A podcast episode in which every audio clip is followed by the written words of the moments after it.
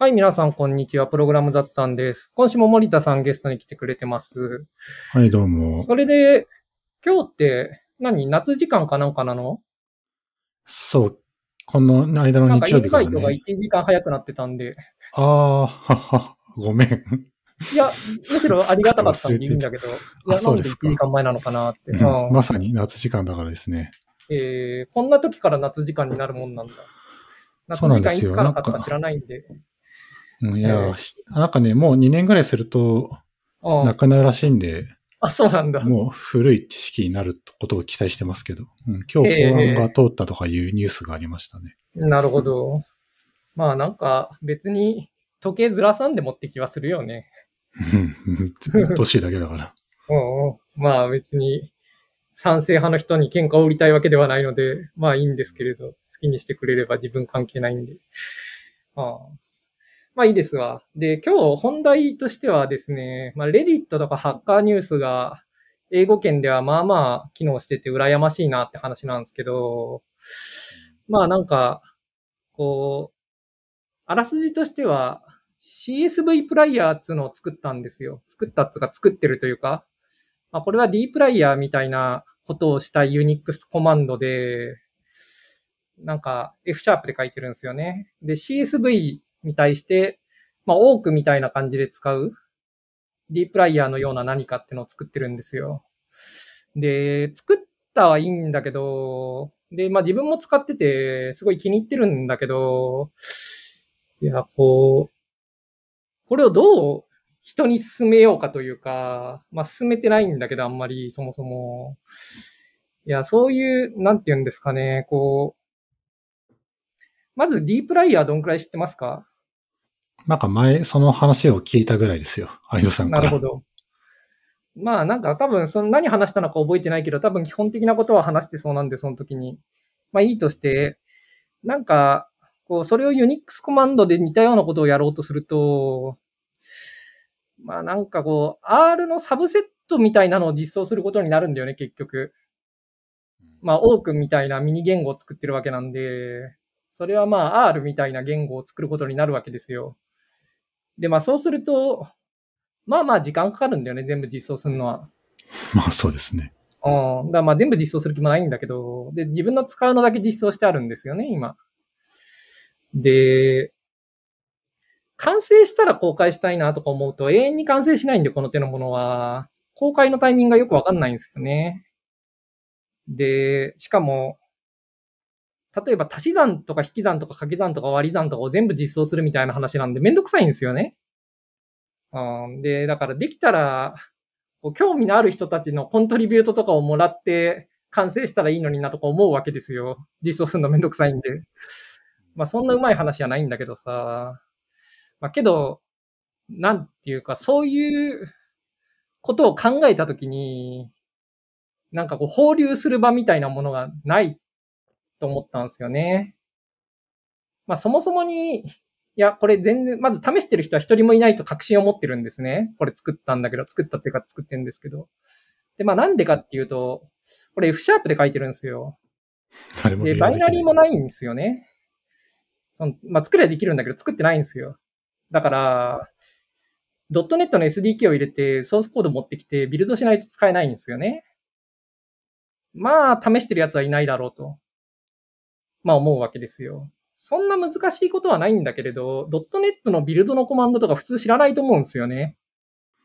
なんかドットネットビルドっていうのを使に興味がある人じゃないと触んないよね、きっとね。そうですね。まあ SDK を入れていて、普段から触ってる人だったらば、まあ触ってみようかって気も起こるかもしれないけれど、まあ一方でこういうコマンドが欲しい人ってのは、ユニックスな人なんだよね。まあ多くみたいに CSV を処理したいっていうモチベーションなんで、なんか Windows だったら別にこんなの使わなくてもいいじゃんって思うんだよね。というのは、なんか、もともとコラボに CSV をロードするのがめんどくさくて作ったんですよ。だから R とかコラボに、そのデータフレームをロードするっていうことを面倒と思わなければ、普通に D プライヤー使いやいいんすよ。で、D プライヤーよくできてるんで、で、R で、うん、その CSV を持ってきて、処理してプロットするのは、まあおすすめですよ。いや、すごいよくできてて、なんていうか、この Python のご時世にまだ R が生き残ってるのは、まあ、やっぱりなかなかよくできてるからなんですよ。まあ、つうことで、なんか CSV の処理をするには R はおすすめなんですけれど、それがめんどくさいなと、まあ、自分は思ったんですよね。コマンドラインでちょろっとグループバイして、サマあの、そのアグリゲートでサムしたいだけなんですよ、こっちとしては。で、それなのにわざわざコラボとかにロードするのめんどくさいなと思って、まあ、作ったんだけど、なんかもう、ここまで聞いていかにも Windows っぽくないじゃないですか。まあそうかもしれないですね。あなんかコマンドラインで普段生きてる人じゃないと起こらない発想だと思うんだよね。Windows の人はコマンドラインで生きてないですかね今でも。生きてる人もいるかもしれないけれど、まあ少ないかな。しかもコラボにロードすんの、言うほどめんどくさくないじゃないですか。ちょっと脇道にそれちゃうかもしれないですけど、はい。なんで手元で R 動かさないですか？手元で R 動かしてますよ。うん。で、それでロードして最初やったんですよ。え？なんでコラボが必要なの？コラボがめんどくさいの？が、手元でも R はめんどくさい。えっとですね。あの、まあ、 Colab はいらないです。で、手元の R で良いです。うん。ただ、R のデータフレームをロードするのと、 Colab でデータフレームロードするのは大体同じぐらいのめんどくささですね。うん。なんで、まあなんか通じやすいかなと思って Colab って言ってるだけで、まあ R でいいんですよ。R で同じですよ。エディターなり何なりを起動して、そのコードを書くのがめんどくさいってことね。うん、まあ、そうかな。コードじゃなくて、なんかすごいくだらない話になるんだけど、あの、ドラッグドロップでパスをうまくこう渡せないんだよね。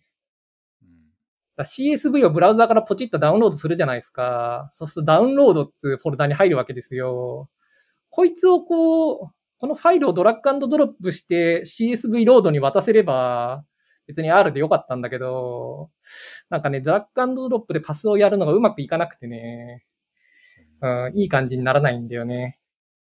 Windows だとね、右クリックで、右クリックでパスをコピーとかあるけど。あ、それはあって、まあそうすりゃいいんだけど、まあそれがちょっとめんどくさかったんだよね。あまあそんくらいやれよって話なんだけど、はい、最初やってたんだけどね。いや、花粉のデータをそれで見ててさ、花粉って2日に1回とか取るんでさ、昨日どうだったかなって見たいんで。なんかね、毎日やってると疲れてくるんだよね。うん。まあいいんですよ。まあそれは本題じゃないんで。で、まあそんなん作ってて、まあドットネットで、まあ試してるやつはいなかろうと。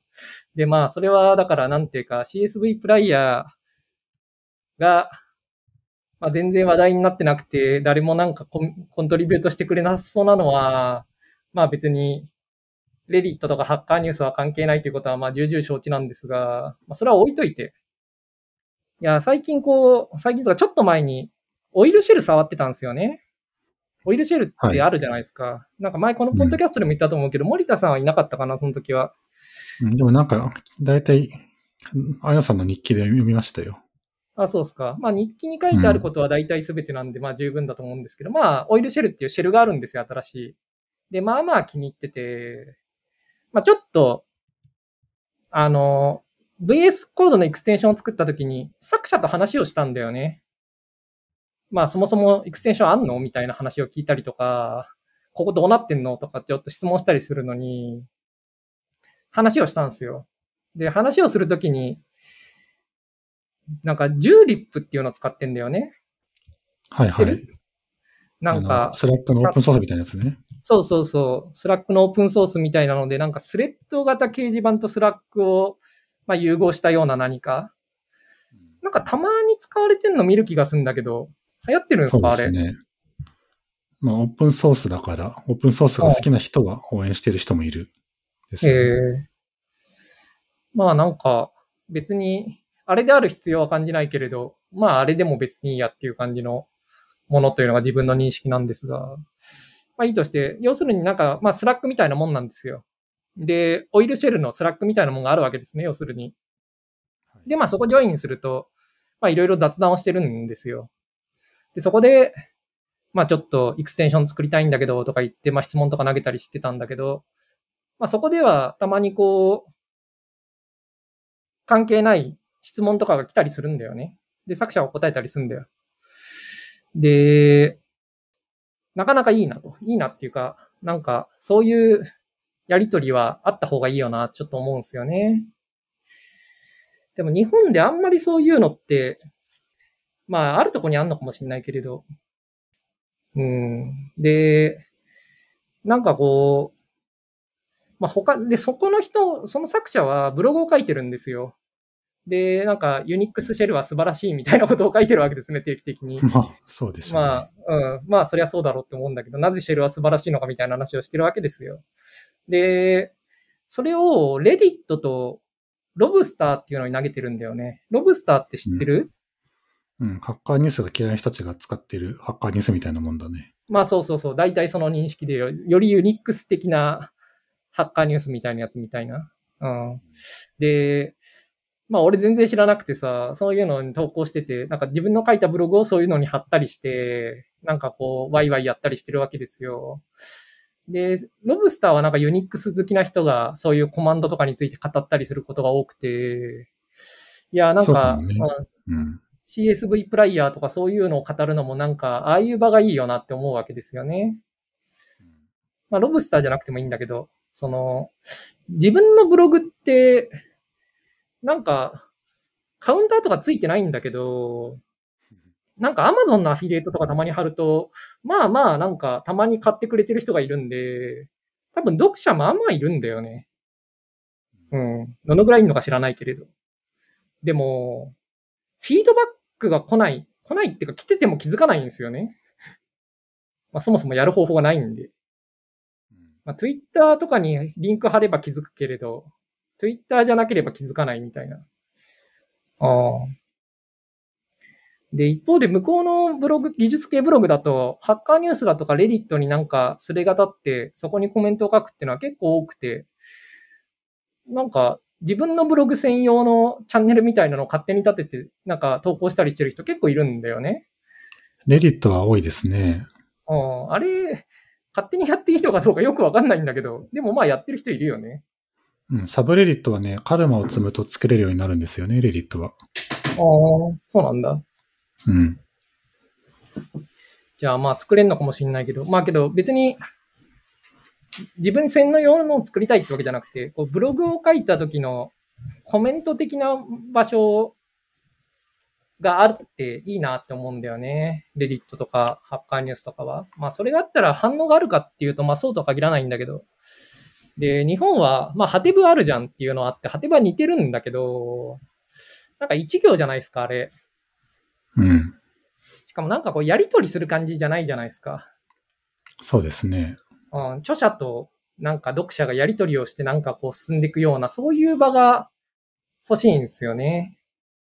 そうね。いや、わかりますよ。で、レディット結構、まあまあ盛んで、だからまあレディットでいいんですが、英語なんで、かったるいんですよね。か英語書くの。そうですね。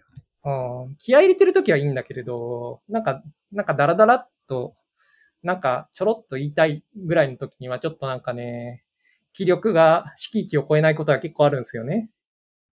うん、日本語でそういうのあったらいいなと思うんだけど。まあちょっと話はずれるんだけど、メリットの、サブレディットの一つに、サイドプロジェクトっていうのがあって、まあこれは自分が趣味で作ったものを、こんなの作ったぜっていうのを言うとこなんだけれど、それはプログラマーのササブそうだねサイドプロジェクトプログラマーのそう、作るやつです。だけど、最初これフォローしてたら、すごいつまんなくてやめちゃったんですよね。なんかこう、結局、興味がないものの宣伝が延々と流れてくるのは、つまらない。だから、その CSV プライヤーみたいなのを作ったぜってみんながそれぞれ投稿してきても、どうせつまんないと思うんで見ないと思うんですよね。宣伝は、こう読ませたいけれど読みたくはないという 問題があると思うんですよ。発発信する人とね、受け取る側のインセンティブ。が違うから。そうそうそう。だからまあなんか場がありゃいいってもんでもないとは思うんですけどね。まあ一方で F シャープのサブレディットもあって、そこには今月何やったかスレがあるんですよね。俺 F シャープでこれやったぜ、みたいな。まあ大した話じゃないんだけれど、結構それは面白いんですよね。やっぱこう、かそってて、しかもまあまあなんていうか F シャープ使ってるのは仲間意識があるっていうか、そんなのわざわざ使ってる人同士っていう感じで、ちょっと仲間意識があって、なんか知らない人の広告とはちょっと気分が違うわけですよ。まあやっぱりその、うん。プログラミング言語でも何でもいいけど、そのコミュニティの中で発言するっていうのはね、ちょっと違いますよね。そうなんだよね。そうそうそう。そういう話だと思うんだよね。知らない奴が突然やってきてパッと貼っただけみたいなのは、やっぱ興味は湧きづらいけど、まあ、コミュニティの一員がね、これ作ったよと言えばね、まあ、ちょっと興味が湧きやすいんだと思うんですよ。サイドプロジェクトもね、理論上は、それを共通点にコミュニティが発生してもおかしくはないけれど、まあそうなんないっていうのはなんとなくわかるよね。うん、まあ広すぎたんだろうね、きっとね。その言語とかフレームワークとかがみんなバラバラなんで、うん。まあなかなかうまくいかないのかもしれない。いや、で、なんかこう、そういうのって、こう、昔はあったと思うんですよね、日本でも。まあ IRC 昔や、自分はやってて、その作ったもんとかそこに流したりしてたんですよね、今思えば。するとまあ反応あったりしたんですよね。とか、まあ2ちゃんとかも自分は結構昔はやってて、2ちゃんのそれなんかもまあまあコミュニティとして昔は機能してたと思うんですよ。で、まあ2ちゃんじゃなくてももっと前はメーリングリストとかも結構そういう風な感じでうまく初期の頃は機能していたと思っていて、例えば Ruby のバージョン1.4の頃とか、自分が大学生の頃とか1.4ぐらいだったんですけど、その頃の Ruby のメーリングリストとかって結構なんかこう、こんなの作りましたみたいなのも流れてたんですよね、今思えば。で、まあ、界隈狭かったんで、当時は。そこでなんか作ったもんとかで、なんか256倍本書きませんかみたいな話が来て本が出たりとかしてたんですよ、当時は。まあ今ね、Ruby のメーリングリストとか見てないけど自分は、まあそういうところにもしそんなものが来たら、世界中から来たらもう死ぬほどの流量になって何も面白くないし、まあ全然機能しないと思うんで、まあダメだと思うんですけど、まあ当時はそういう感じで、メーリングリストとかで作ったもんとかを放流したりとか、なんか今思えばしてたなって思うんですよね。ただまあ最近はやっぱりこう、この、ツイッターとかにみんな流れてしまって、他のところにあんま人がいなくなった結果、なんかこう、コミュニティみたいな居場所みたいなのが、なんか日本語だとあんましないなと思って。けど、英語だと、なんかレディットとかはまあまあまだ人がいて、まあ、あとさっき言ってたようなズーリップみたいなのが、まあまあ、それなりに会話がされていて、いや、なんか、羨ましいなって思うんですけど、どうすか？まあなんか二つあると思って、はい。コミュニティがなくなったっていうのは、まあ、ある程度はおそらく事実なのと、はあ、愛野さんの周りにないだけっていう可能性も、まあ一定程度あるなと思いますけどね。そうですね。やっぱり我々が若かった頃は、我々の友達もみんな暇で、インターネットでつるんでいたわけですけど、まあそうですまねあ。そういう友達はまあ我々の年齢としても減ってきますよね。まあ僕は実際まあそういうのはもうやってないし。いや、それはね、その通りだと思いますね。で、なんかこう、やっぱそういうのでずっと喋ってるの時間使うんで、なんかこう、そういうのがあったとして、自分がいつもそこに入り浸って喋るかっていうと、まあ自信はないよね。昔は喋ってたけど。だまああとやっぱ自分が、がそのうん。発信する側にある程度なる頻度が高くないと、うん。言うだけの人っていうのはまあ、言う側も言われる側もそんな楽しくないじゃない？まあそうね。参加するというのは、時には作ることもないといけないけれど、うん。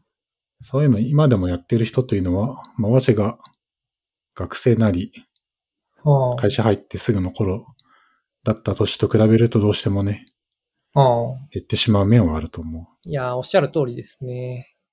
ただまあそれはちょっと置いとくとし実はですてね、うん。いや、そのちょっと話として、似たような話を前、こう友人にしたところですね、 Slack のチャンネルがあるよって言われたんですよね。で、 Vim の Slack のチャンネル日本語のでは、なぜか Vim と関係ない Unix のコマンドとかが結構話がされていて、新しいコマンドこんなのあるよとか流れてきたりとかするっていう話をしてるんですよ。で、それはまさに我々の知らないところにあるコミュニティって話だと思うんですよね。で、参加してもいいんだけれど、自分 Vim 使わないんで、なんかちょっと抵抗あるじゃないですか。うん。なんかこう、みんなが楽しくやってるところにね、別に好きじゃない人が入ってきてもしょうがないっていうのがあって、いや、なんか Unix のコマンドとか別のところでやってくれたらそっちに入るのになって思うんですけどね。まあ、コミュニティ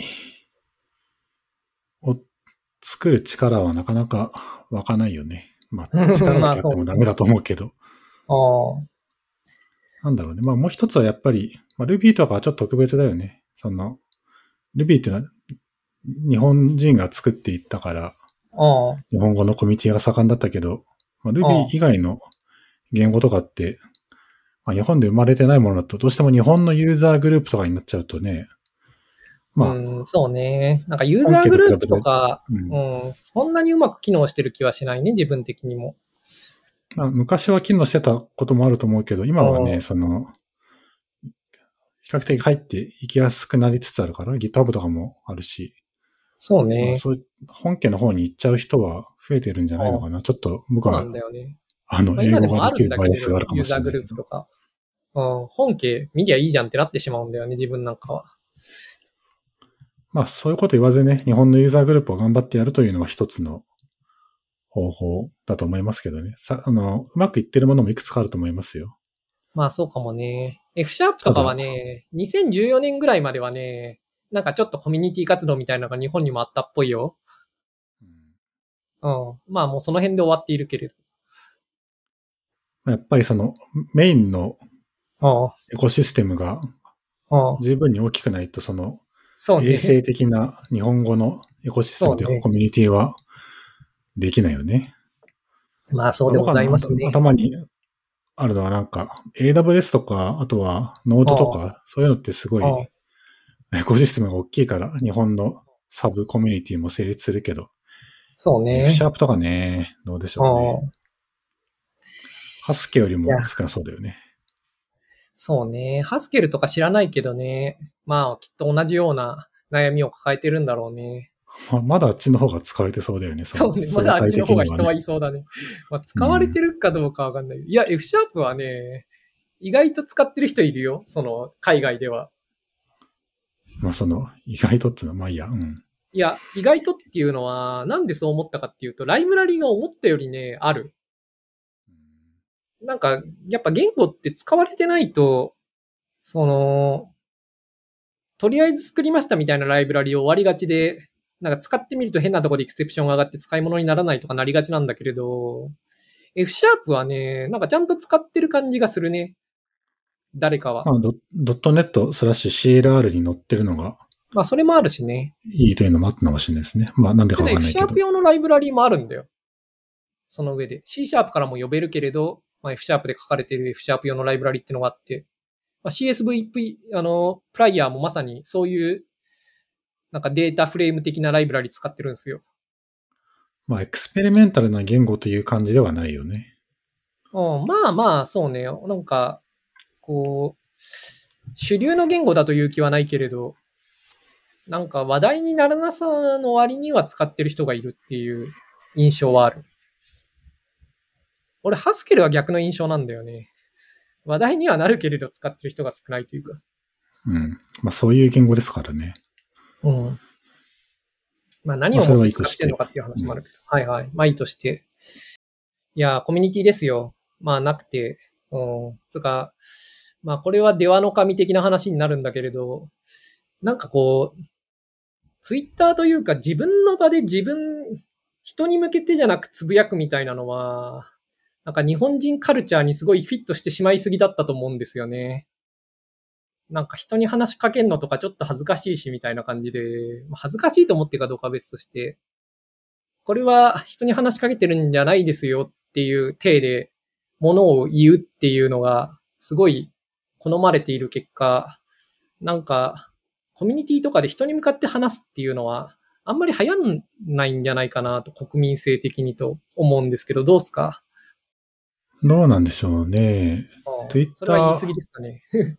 わかんないですけど、Twitter で会話してる人もいるから、まあ、会話すればいいのかもしれないですけどね。うん。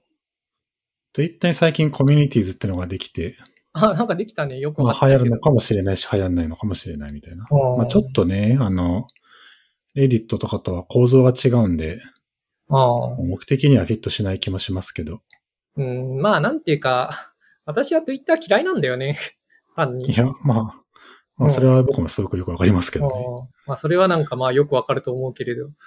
うん、だからなんかあんまりそっち側で頑張ろうという気は起こらないんだけど。いやーなんか、はい。なんすか？個人的な印象としては、うん。まあなぜコミュニティがないのかを考えるよりは、うん。まあなんか自分の欲しいコミュニティを作ってみるというのは一つあるのかなと思いますけどね。作る僕もそのね。、あの、うん Misreading Chat っていうポッドキャストをやってた時に、ちょっと失礼なはい猫が鳴いてるんでドア開けてきますね。はい。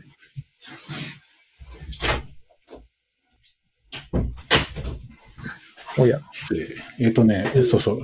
Misreading Chat やってた時に、はい。あの、まあなんかそういう話をする場が Twitter の外に欲しいなと思って、はまあなんか、まあサブレディット欲しいなと思ったら、まあ、さあああの、カルマがいるってことは分かってダメで、い。あ、そうなんだ。まあなんか、うん。あ有野さん大丈夫かもね？僕は全然使ってないからさ。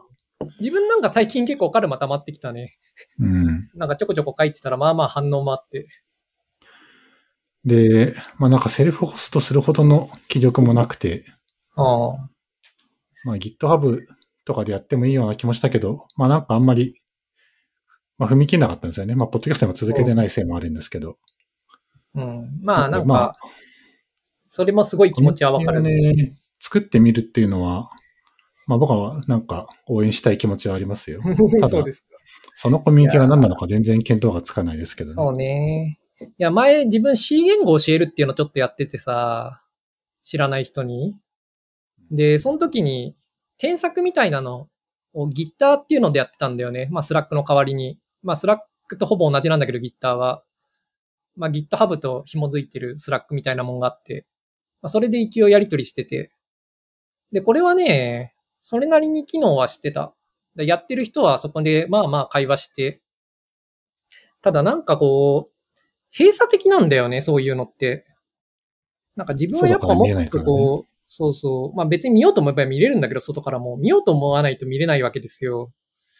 なんかハッカーニュースとかレディットは、その辺もうちょっとオープンっていうか、外から見える感じがいいなと思うんですよね。ハッカーニュースもレディットもね、モデレーターが頑張ってるよね。あ、そうなんだ。うん、ハッカーニュースは多分くっついてきた3人ぐらいいると思うし、なるほど。いサやなんでうまく機サブレディットが能してんのかなと。流行るところはちゃんとしたモデレーターがいるよ。なるほど。そうか。人力で頑張ってたか。それはそうかもしれないね。いや実際ね、自分が2ちゃんとかやんなくなってしまったのは、嵐とかにうんざりしてやめてしまったんで、やっぱ頑張って、モデレーターがやってたら、人はいなくなんなかったと思うしね。まあ、いなくなったかもしれないけど。Twitter の嫌さというのも、まあ、ある意味ではモデレートしてくんないからだよね。あちょっとさ、そう、なんかつい2ちゃんとは違うと思うけど、あ、ああ、やっぱり、まあ、あとテーマを絞って、やっぱそこにいて、なんかちょっと安心感がないと発言もしにくいしね。ああ。そうね。いやー、まあおっしゃる通りという感じですが、この話は。いやー、コミュニティね、作るの、なんか、いいかもしんないけど、まあどうしたらいいんですかね。いや、それはまさに森田さんがさっき言ったどういう形なのかよくわからないっていうのと、多分そのミスリーディングチャットの時にきっと思ったことだと思うんだけど、何を使ってどういう感じにしたらいいのかっていうのはそんなに自明じゃないんだよね。まあ、そうね。ただまあ、セーリングチャットは少なくとも、まあ、テーマははっきりしていたから、ああ。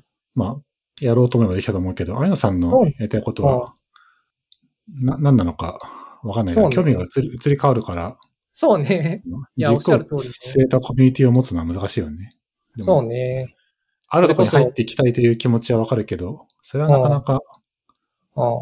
叶わぬ願いなんじゃないかなと思いますけどね。まあそうかもね。まあ作るべしってのはまあそうかもしれない。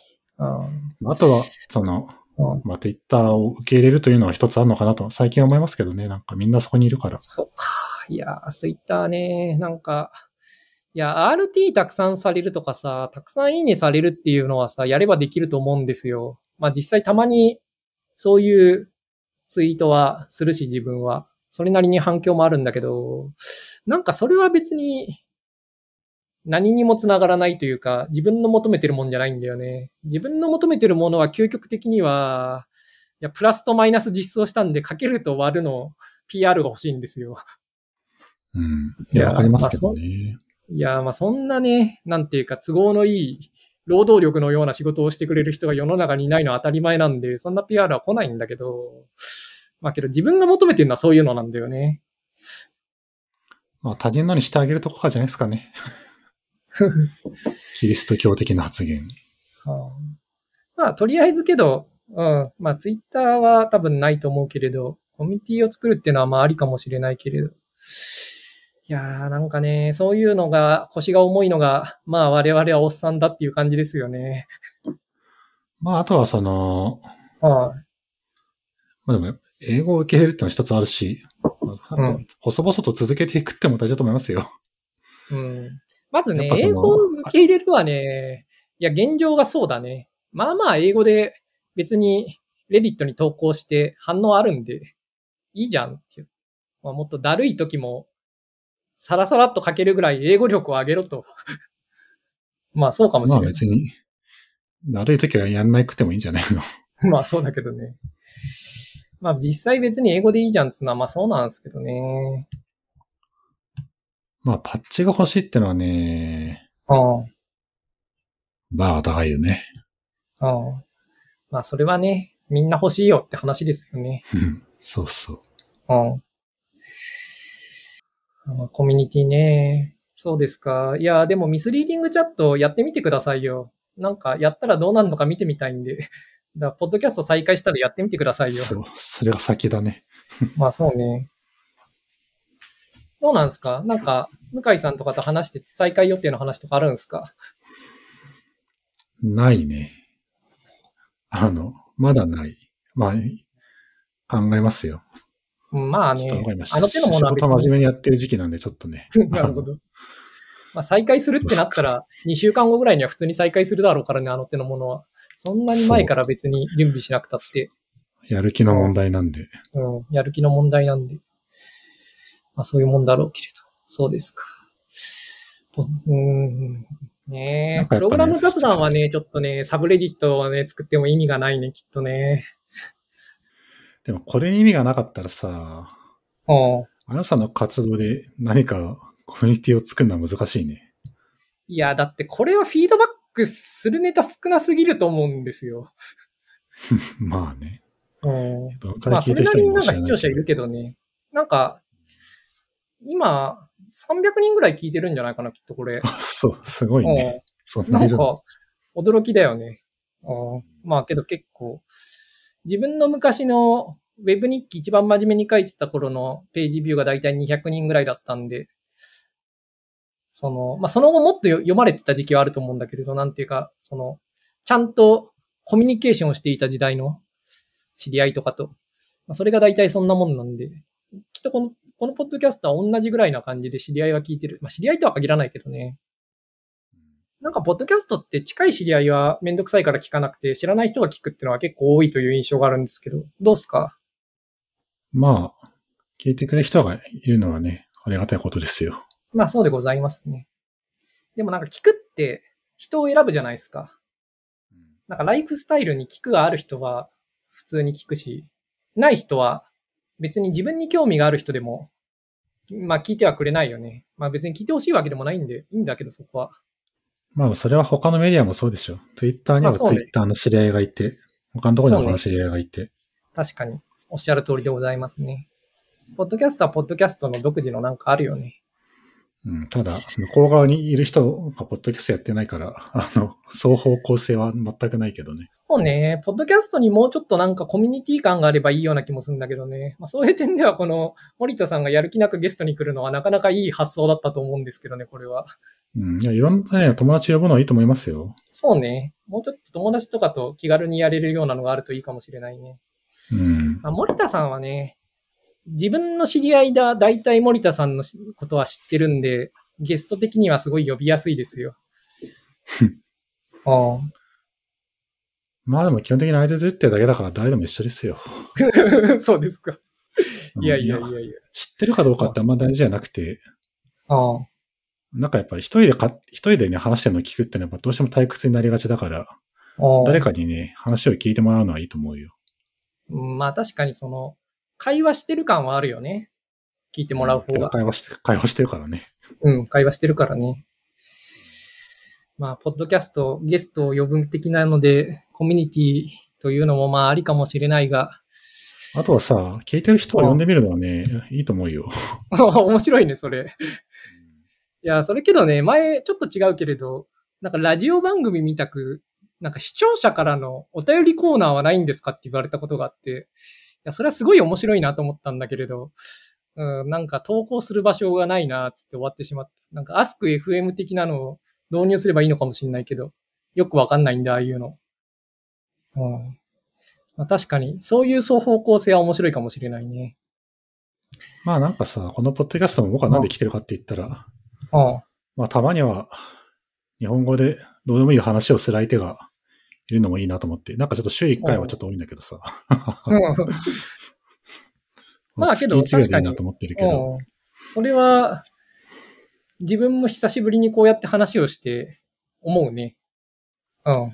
やっぱその COVID とかもあったし、まあ我々大人にななってるせいもあるけど、その、なかなか意外と機会がなくてさ、そうね。まあ特にでも森田さんなんか会社の同僚とか住んでるからね。